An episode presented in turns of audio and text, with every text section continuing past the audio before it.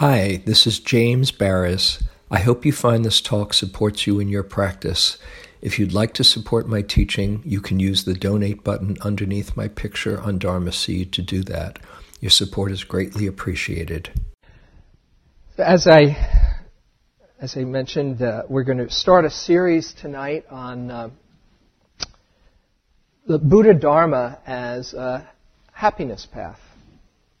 Uh, I was asked to share the principles of the Joy Course with the group, and um, I want to present these uh, ten principles that I have found um, helpful and supportive of happiness, and that I share in the Awakening Joy Course uh, in the context of uh, Dharma practice.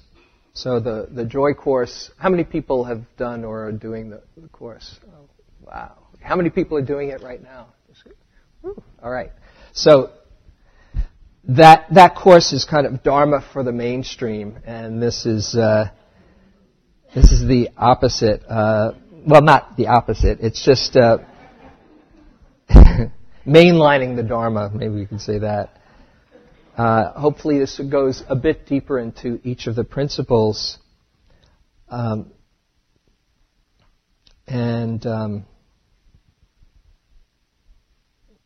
uh, just to give a little bit of background, some of you know that uh, I, I, started the Joy Course after um, um getting uh, this book, How We Choose to Be Happy, uh, about happiness, and seeing, oh, all of those choices that the people in that in that book made, the nine choices of extremely happy people that the authors found after three years of research, uh, had a um, dimension of, uh, of Buddhist teachings and practices, and started and decided to go through uh, about three months with this group ten years ago, nine years ago, 1999 it was, and uh, uh, looking at through that Buddha Dharma lens, and uh, it was uh, it was very um, very powerful for me and for many of the people who did it. So now I'm kind of going full circle and coming back and um,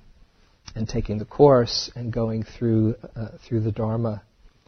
Uh, these are more than just ideas and teachings and um, principles. At least this is how I I hope that we take them that rather than just coming here on Thursday and perhaps getting a little entertainment if, if I'm in a entertained, entertaining mood, that um, these are things to take to heart and to practice.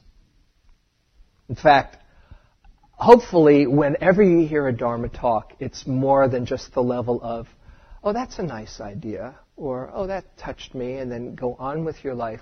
The Dharma is pointing us to actually looking for ourselves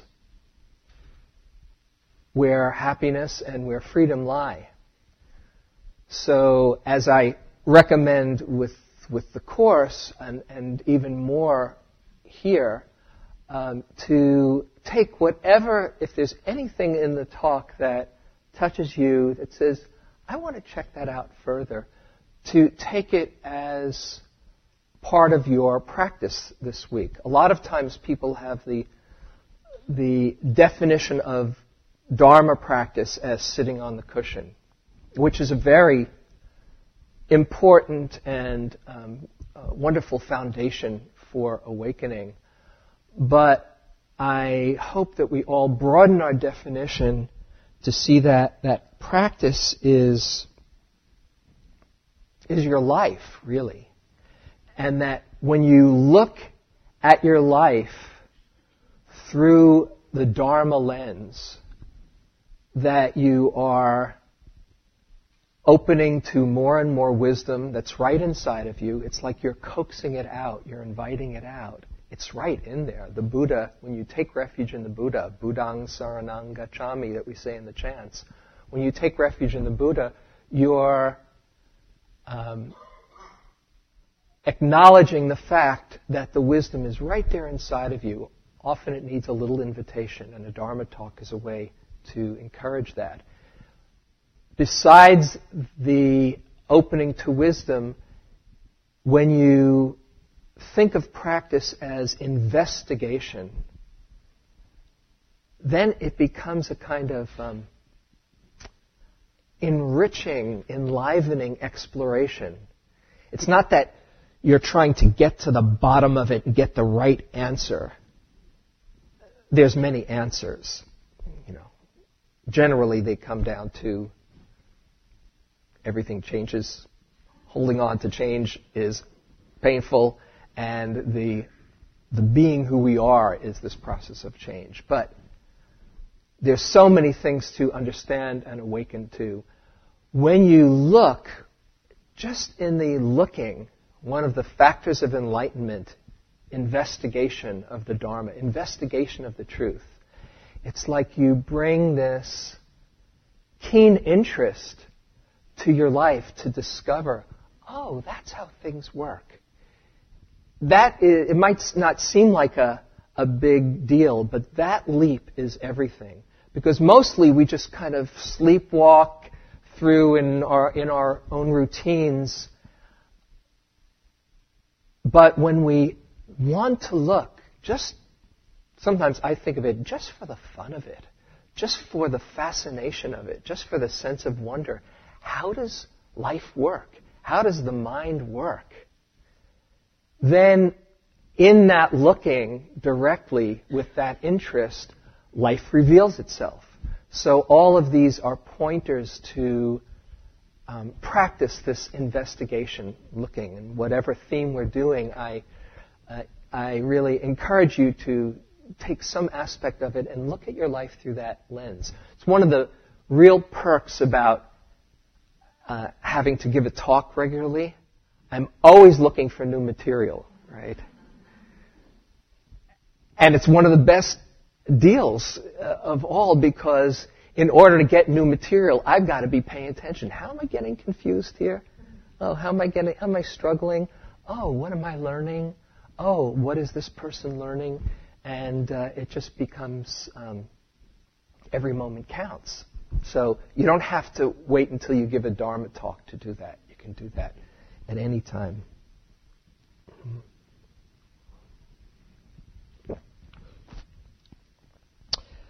So the the idea of the Dharma or Dharma practice, Buddha Dharma, as a path to happiness. Mm, the Buddha was called the happy one.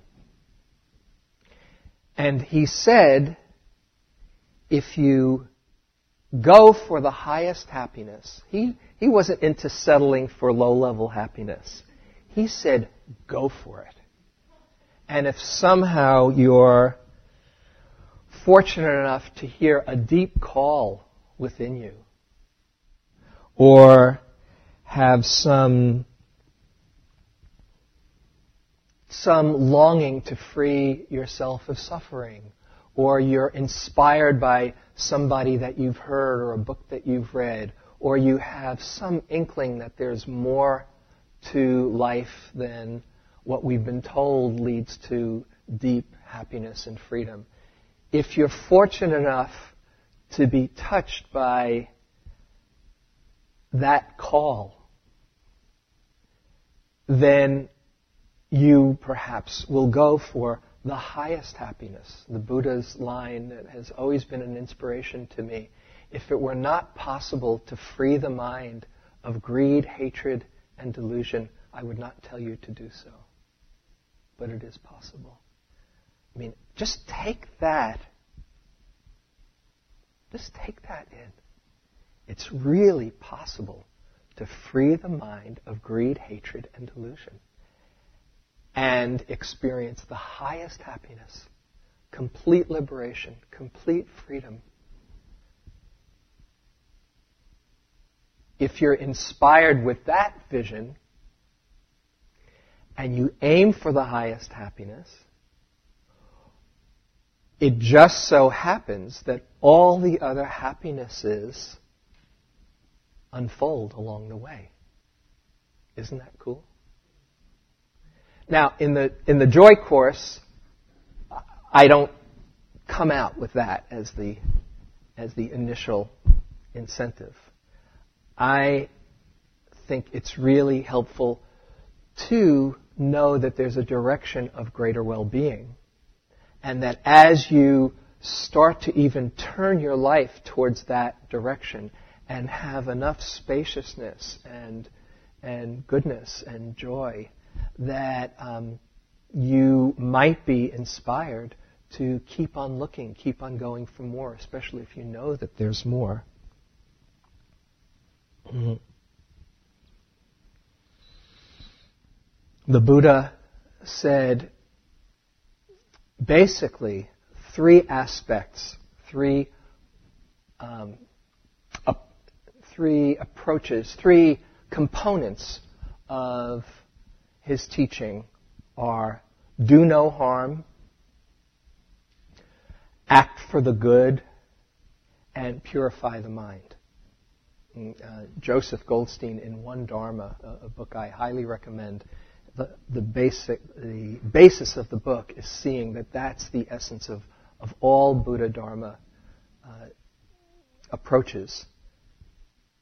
And so, besides purifying the mind and going for the highest happiness, there is something to be said in doing no harm, acting for the good, and getting in touch with more and more um, levels of well-being that have to that show you where true happiness is found. So, a lot of these principles are about um, cultivating the wholesome. I've mentioned this before, and minimizing the unwholesome. This is, this is the definition of right effort, of wise effort in the Buddhist teachings. One of the aspects of the Eightfold Path. He says to guard against unwholesome states and overcome them when they've arisen, and to cultivate, to develop wholesome states that aren't yet here, and to maintain and increase them when they are here. And so all of these principles that I'll be doing in one way or another are about cultivating wholesome states and feeling that well-being and if you have it in the context of deepening your Dharma practice along the way, then it, it becomes even richer. So the Buddha said that we have a choice. This is one of the, the most important understandings, I think. We have a choice. We can create suffering, and often do, for ourselves and others, or we can create happiness. And that's in the famous Kalama Sutta. He says uh, to the Kalamas, when you know this leads to suffering, and, uh, and, and disturbance and the affliction of yourself or others, then, then if you don't want to suffer, don't do it. You know, the choice is yours, right? If you know this leads to happiness, to your benefit and the welfare of, of others, if you want happiness, then develop that. But the key is that we have a choice. Now, most people go through life not realizing that they have a choice. The Buddha discovered this in, in one sutta that I love. He, he was, this is before he was enlightened. He sat down and um, looked at his thoughts. I've, I've mentioned this passage from time to time. He says, Well, I sat down and I saw, I looked at my mind, and he said, Sometimes there are thoughts of sense desire, ill will, and cruelty. And he said, These thoughts lead to my affliction, others' affliction. They're not conducive to well being. And then there's these other categories of thoughts that are thoughts of non desire, that is, of letting go, of renunciation, of generosity, not clinging but opening, thoughts of non ill will or loving kindness, and non cruelty or compassion. And he said, when I notice these thoughts, they bring about a sense of well being. And as he looked at his mind, there he was investigating, seeing, oh, okay, these thoughts don't feel so good. These thoughts do feel so good, do feel good. And then he came out with a line that really is the key to practice, which I've mentioned from time to time. Whatever one frequently thinks and ponders upon, that will become the inclination of their mind. Pretty straightforward, makes sense. If you frequently think and ponder upon thoughts of ill will and wanting, that's what you'll cultivate. If you frequently think and ponder upon and practice thoughts of generosity, of kindness and clarity, then that's where the mind starts to incline. Mm. So this leads to the first of these principles, practices, wholesome states, and that is intention.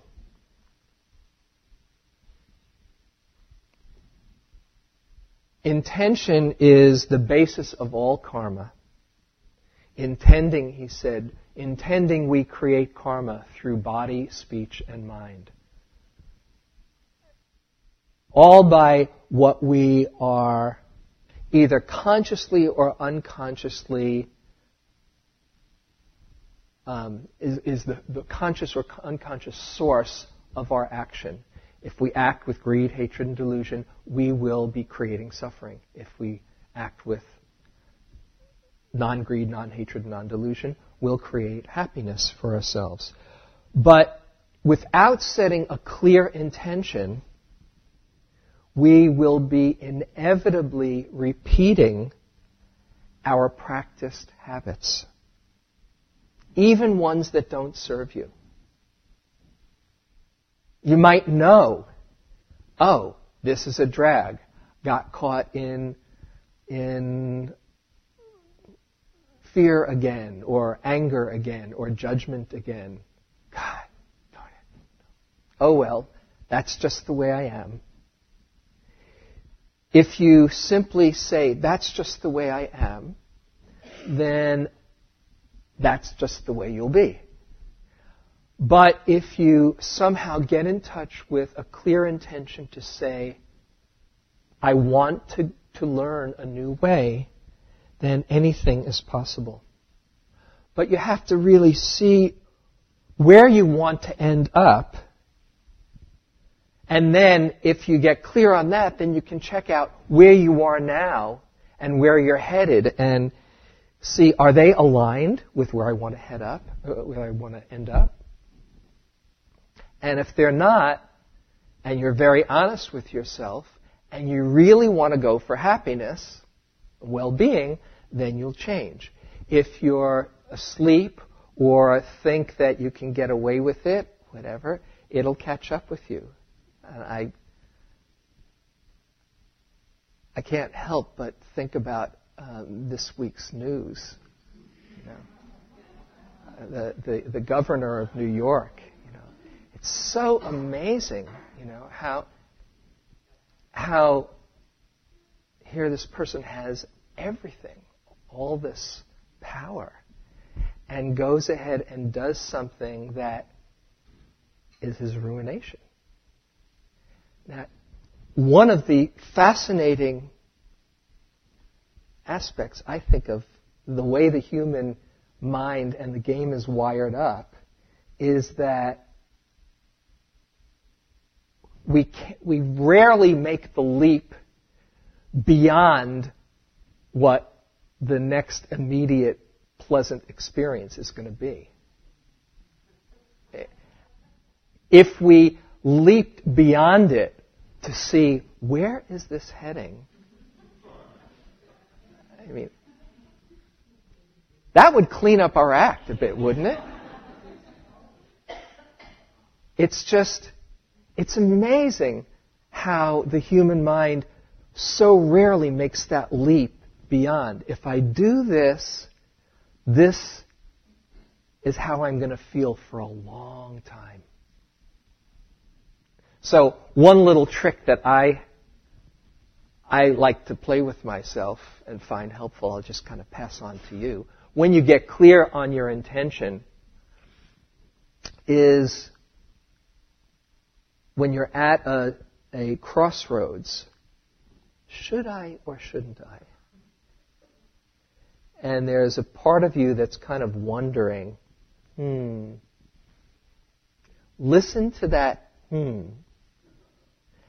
And just project yourself six months from now, or maybe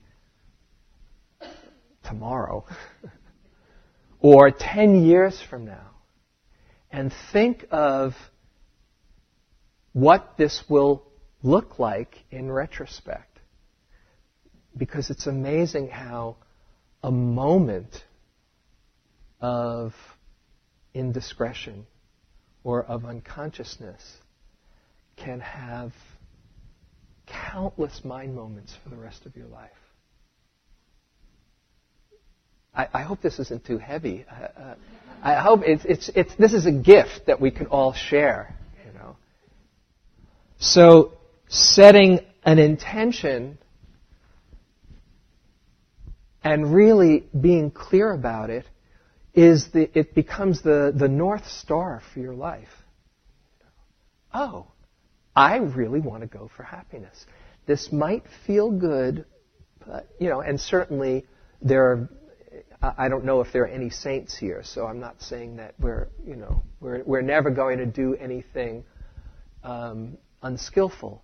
But with the big decisions, or where there's a snag inside, there's something in us that gets wired up that says, wait a minute, I don't know. If you're really honest and listen to it, your wisdom, the investigation and your wisdom will reveal what needs to be revealed. So, I'll speak for a little while about intention. It is the, um, the second link in the Eightfold Path.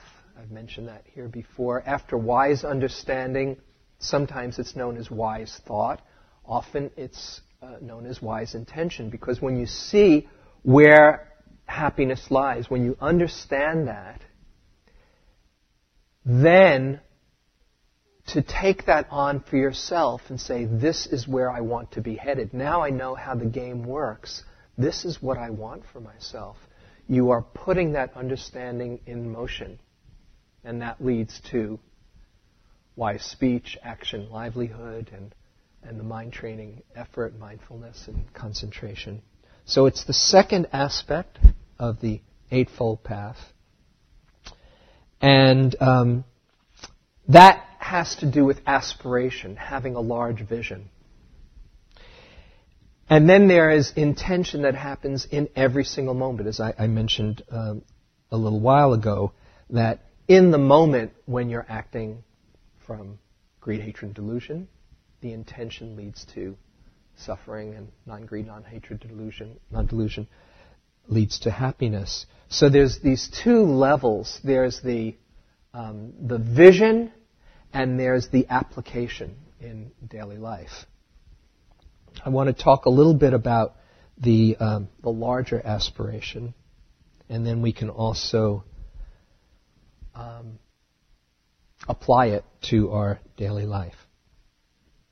So intention um, really is fueled by motivation. Everything rests on the tip of our motivation, a Tibetan saying goes. Everything rests on the tip of our motivation. And when we get clear what we want to go for, then deciding to actualize it, we become inspired by a vision. And that can be uh, the context within which we live our life. Intention is different from expectation. It's different from, I think, to some extent, there's a nuance between intention and goal.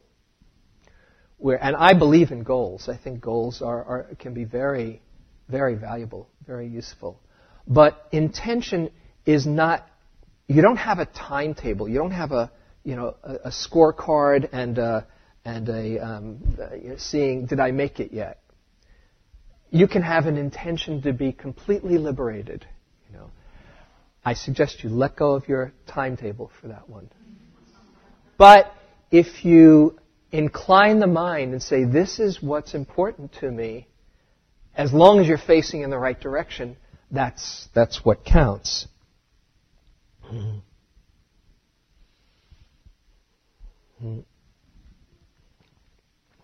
I'm remembering uh, an exchange I once had with uh, with Joseph Goldstein, my teacher, where I remember uh, going into uh, an interview on, on one retreat, and it was um, it was like I was just opening up to new terrain. And I said, you know, I, I don't know what I've been doing all these these years, but this is, you know, this is so, this is different. And it's like I ha- I'm just starting to meditate and practice for the first time. I felt a little bit humbled, like, you know, what I've been wasting my time, you know, but I, that's what was going on. And he looked at me and he said, oh, I know that feeling. I said, You do? He said, Yeah, I get it every time I sit. Yeah. And then he looked at me, and, and he, uh, I get shivers just remembering. He looked at it with this twinkle in his eye, and he said, You know, it's like we're at the tip of the iceberg. And when he said that, it wasn't like, Oh, there's so much more to go. It's like, Isn't it exciting? Isn't it exciting how much there is to understand and grow and learn? So, as long as you're facing in that direction and can feel the, the juice of it, the, the delight in it, um, then you're, you're inspired rather than discouraged. Thomas Edison said, he was asked about uh, how he felt that it took so long to invent the light bulb 2,000 attempts. And, and this journalist asked him, How did it feel to fail 2,000 times? And Edison said, My dear man, I didn't fail. I invented the light bulb. And it was a 2,000 step process. So, intention, having this vision, and the, the basis for it, as, as I've kind of pointed to before, but I just want to spell out, is uh, a foundation of ethical conduct, of, of sila, what's called sila, and the precepts, because if we're causing harm or suffering, it just doesn't work to ourselves or to others as best we can with our intentions. And if we are not, then that creates a freedom and an ease in, in the mind and the heart. Sometimes when we have very noble intentions, we also can see other less noble thoughts that slip in from time to time. You know, I, I just want to be a generous, kind person, so I'm gonna. I just feel like doing a favor for this friend or this neighbor. Beautiful. Then there's maybe a subtle little snag in the back I hope they really appreciate it. You know. I hope other people maybe find out that I'm really a generous, kind person. Not loud, but when you look underneath and see these other kinds of thoughts, they can be very humbling. And you can start saying to yourself, who am I fooling? You know, yeah, right, such a noble, dharmic, spiritual person, just filled with ego and presentation and yuck. This can be really humbling because it's true that the more you pay attention, the more you see the whole show. So you can't just say, oh, let's have the, the compassion and the love and we'll keep that other stuff down so I don't have to look at it. You're going to see it all. So what do you do with that? Well, here's one important principle I find around intention. Realizing that you are a human being on your way to freedom, and that until you are fully awakened, there will probably be some vestiges of selfing and identification and ego there. You don't have to get rid of anything. This is a, a really important understanding. The more you try to get rid of it, the more you're bothered by it, the more you say, Ooh, look at this ego. I can see it everywhere, and I bet everybody else can. If that's what you're focusing on, that is what you will see everywhere. And you'll be a phony and feel exposed, and Dharma practice is not going to be very much fun. But if you acknowledge part of being human and yet focus on those noble sources of action and, and speech, focus on the noble aspect of intention. It's a matter of where you incline the mind. It's not pretending the other stuff isn't there, but it's giving enough space and then acknowledging, oh yes, and there is this really beautiful part that just likes to be kind and generous. So if you have 90% pure motive and 10% less than pure motive, don't focus on the 10%. Acknowledge it. Don't think that you're a saint yet. But keep staying connected to that more noble part of your heart because that is what will ride your actions. Does that make sense? Even if it's 50 50, stay connected to the noble intentions. Even if it's 1090 the more you stay connected and let yourself be touched by your nobility, by your genuine nobility, not your ego, yes, I'm so noble, but by your, but by your genuine goodness, the more you give life to that, and you're not feeding the less than noble intentions. Isn't that great? So don't worry about mixed intentions.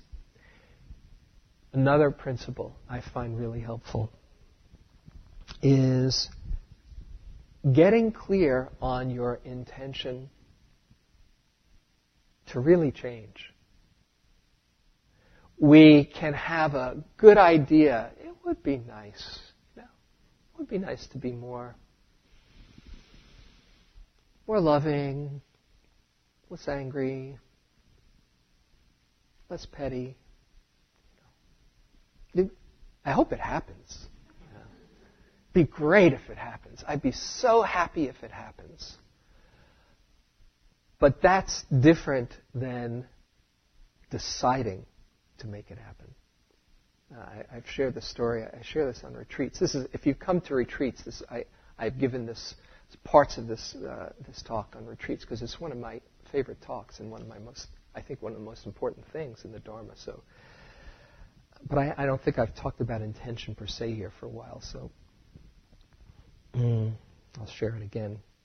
on this uh, one retreat many years ago. I was sitting on the retreat. I, I was. Uh, this is down at Yucca Valley, and uh, each each day they um, uh, they had a movement session.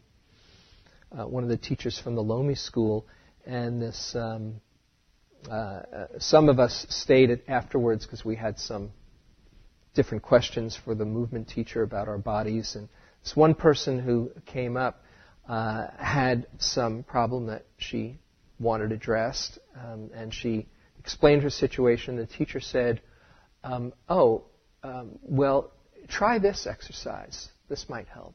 And she said, "Oh, no, no, no, I can't do that because this might happen." And then he said, "Well, okay, here's another alternative," and he gave her that, and she said, "I don't think that would work either because um, this could go out. I, I have a feeling I just don't want to do that."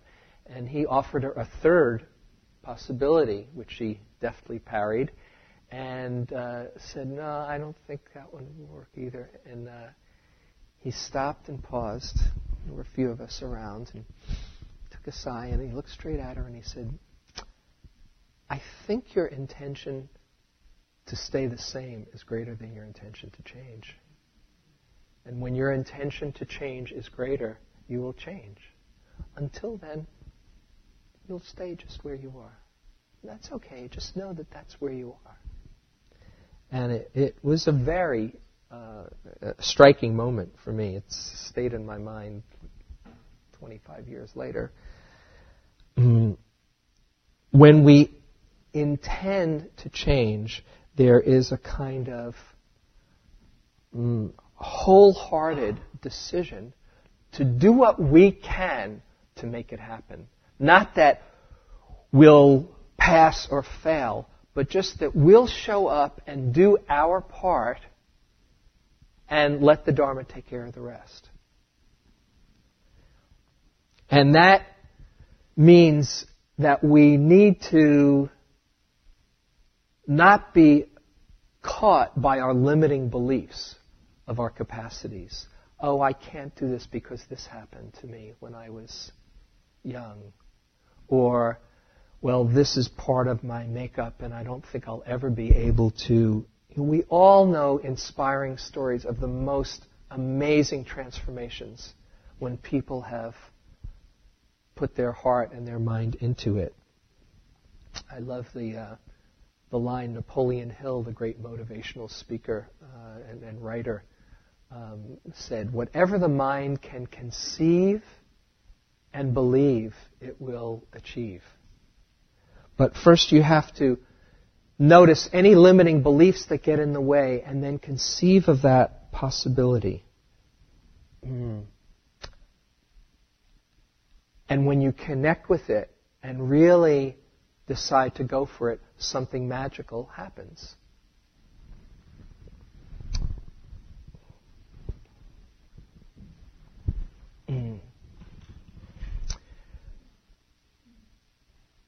A number of years ago, I um, I had an encounter um, that really um, got me clear on my intentions, and it was um, uh, in the presence of this um, holy woman, this uh, uh, Indian um, spiritual teacher, Mother Meera. I was on my way to uh, to India, and my plane was um, was the itinerary called for me to stop in Frankfurt. And a friend of mine, uh, when she heard that, she said, "Oh, um, you should see Mother Meera when you when you go when you stop in Frankfurt." And I had heard this you know, holy woman is very uh, supposedly very extraordinary, and uh, I said, "Oh, yeah, maybe I'll do that." She looked at me, she said, No, you really need to see. You should go. Go to Mother Meera. And then, then I happened to find out that Mother Meera could grant the, the boon of, of fulfilling whatever wish you wanted. I said, okay, I'll go. so I set up my itinerary and went there set it up for two nights, going to uh, darshan with the Mother Meera. And um, first night was long line of people, about 125, 150 people that that were um, waiting to see her. We all went into this room, this silent, uh, very silent space, um, and we were very quiet. And after a while, we were all meditating. After a while, Mother Meera comes in, this beautiful woman comes up to the front, and just in silence, she sits down. No Dharma talk, no nothing. You know, when you're in that space, you don't have to entertain anybody. You're just kind of like there. And one by one, we would go up and um, um, have a, an individual audience with her silently. You put your head down, and you, she does something on the back of your neck, which I later explained to me untying karmic knots or I don't know what, but she did something there. And then you you look at into her eyes, and it's like you're looking into eternity. Right? And uh, after a while, she closes her eyes, and it's time for you to move on. Mm-hmm. And there's like an on deck circle where you come, and you know when you're ready, you go, and then one by one, that. So um, I thought, okay, looks pretty interesting, amazing. 45 seconds each person. Like I timed it for a while. It was like you know, give or take three or four seconds for each one. Just so I said, okay. I, I didn't want to go up right away. You know, just like okay, me first. I wanted to take my time and think, okay, if this person will grant me what I really most deeply desire, what do I want? What do I really want? And I thought for a while, well, do I want another thing? No. Objects come and go. That won't do it. Well, how about a really neat experience? No, they all come and go. What do I really, really want?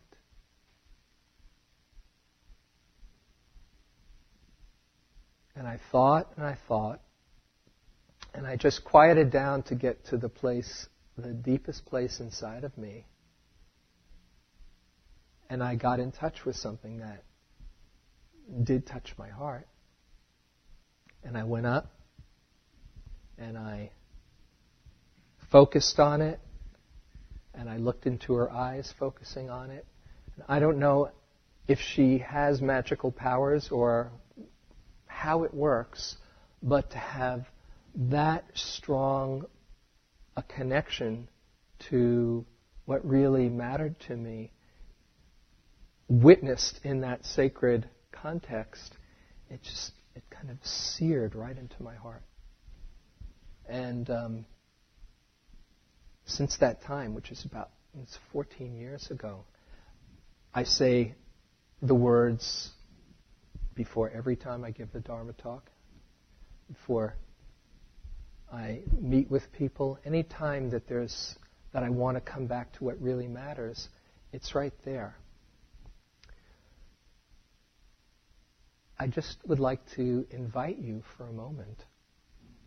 If you were in my position and you were in front of a holy saint a holy, a high being, or if you prefer some magical force that could grant your deepest wish, your deepest desire, the one that really matters to you, what would you wish for? Just take a moment right now. Close your, close your eyes and go inside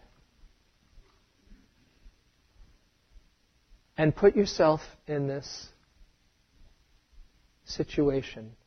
There you are, about to be granted your deepest wish.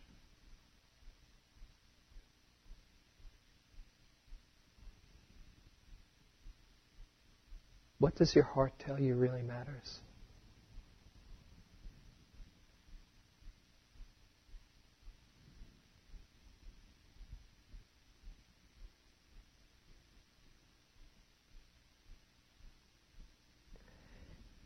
If this seems like it would make a difference in your life to go for this, just imagine what it would look like as you more and more grew into that.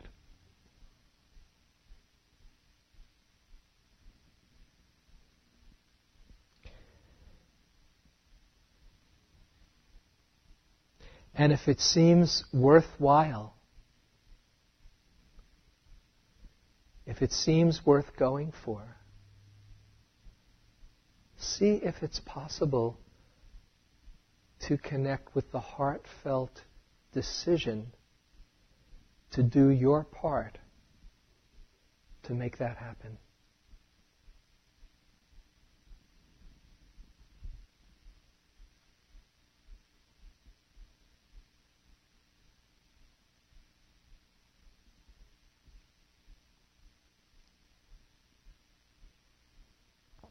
in your quietest moments when it's just you and the universe, you and life.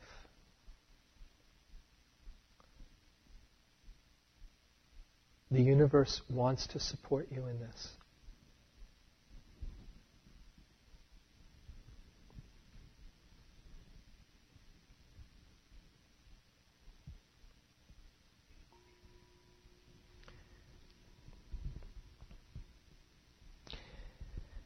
If you got in touch with something, I would encourage you this week when you sit, if you sit, or when you take some quiet time, to just reconnect with it. Give it life, nourish it, because as you do, you more and more incline the mind to remember what the deepest part of you longs for. and then as you go through your daily activities, keep this intention in mind and see if what you do is supporting it, is aligned with it or not. Not to berate yourself if it's not, but just to wake you up when you realize, oh, I'm not really supporting myself right now for my own benefit or and for everybody else's benefit. And so that's how intention in, in, in, the Buddha Dharma is called clear comprehension of purpose, where that deep connection is the context for us to live our life. And as you do, then you know you're facing in the right direction. I'll just, uh, if I can find it and with this quote that talks about the power of intention by uh, W.H. Murray, the Scottish Himalayan expedition. Until one is committed, he says, there is hesitancy, the chance to draw back, always ineffectiveness. Concerning all acts of initiative and creation, there is one elementary truth, the ignorance of which kills countless ideas and splendid plans. That is, that the moment one definitely commits oneself, then providence moves too.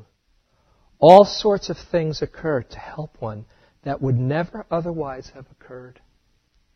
A whole stream of events issues from the decision, raising in one's favor all manner of unforeseen incidents and meetings and material assistance which no person could have dreamt would have come their way. I've learned a deep respect for one of Goethe's couplets. Whatever you can do or dream you can, begin it. Boldness has genius, power, and magic in it.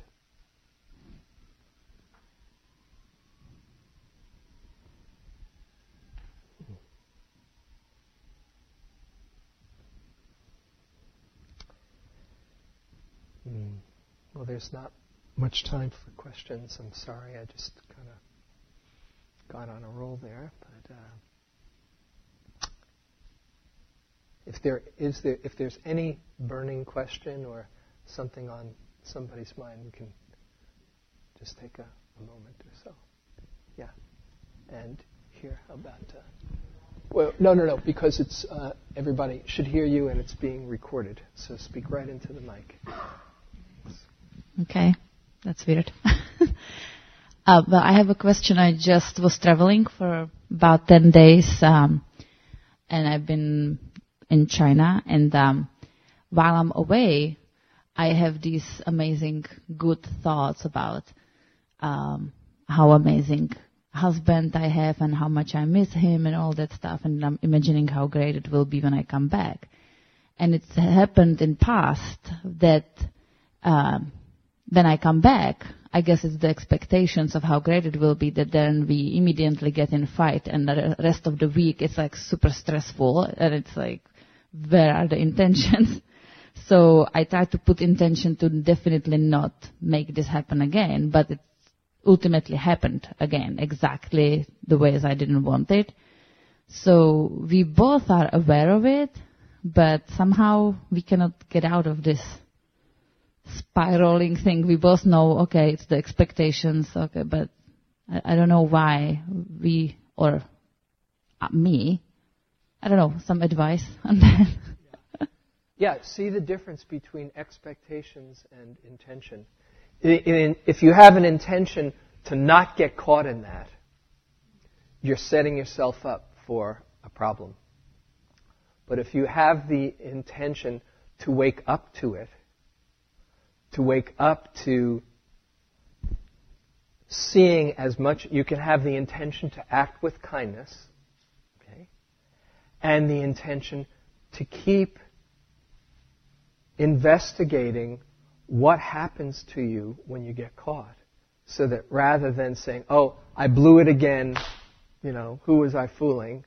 It's like, oh, what goes on here?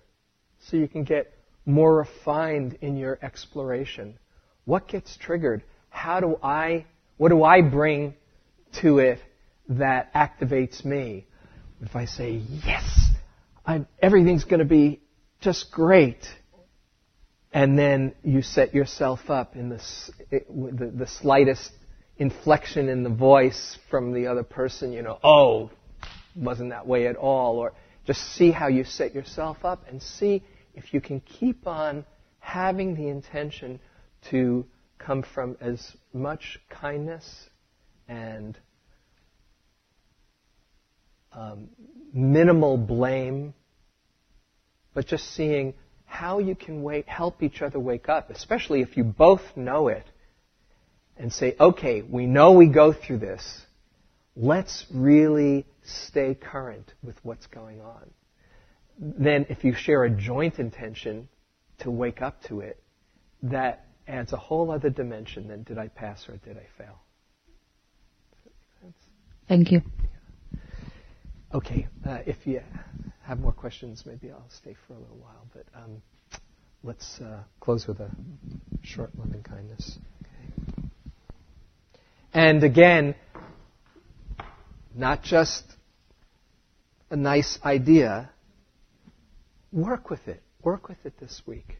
And then we'll go through um, each week like this, working with practices. But this one is the key because this sets up all the others. Okay, so feel your heart center, breathe in and out. Benevolent energy from around you. It's right, right around you, waiting to support you. Let it come right through your heart. And fill your whole being, awakening the goodness inside.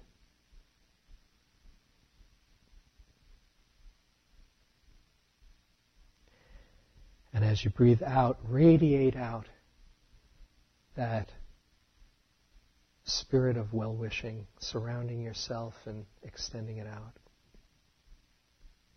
As best you can, whatever your experience is just fine. Just incline the mind that way.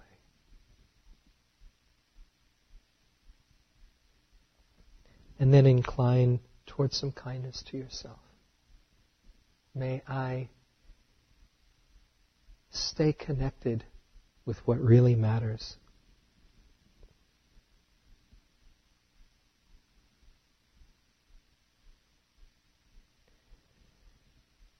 May I open to all the goodness and love inside of me and, and learn to share it well.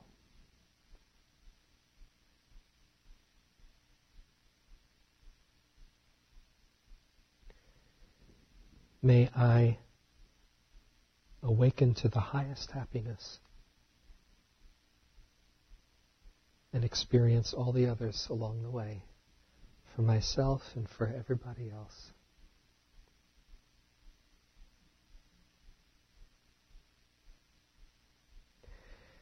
And then to send these thoughts out to everybody in this room and in all directions to all beings. As I want to be happy, may all be happy.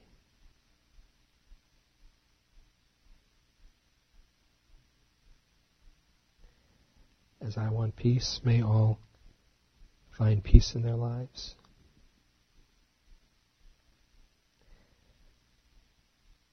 As I want love and kindness, may all feel their love and share it well.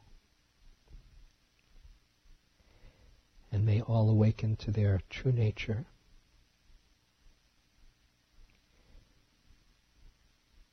May our coming together have a beneficial effect and touch everyone we know and all beings everywhere. May all beings be happy.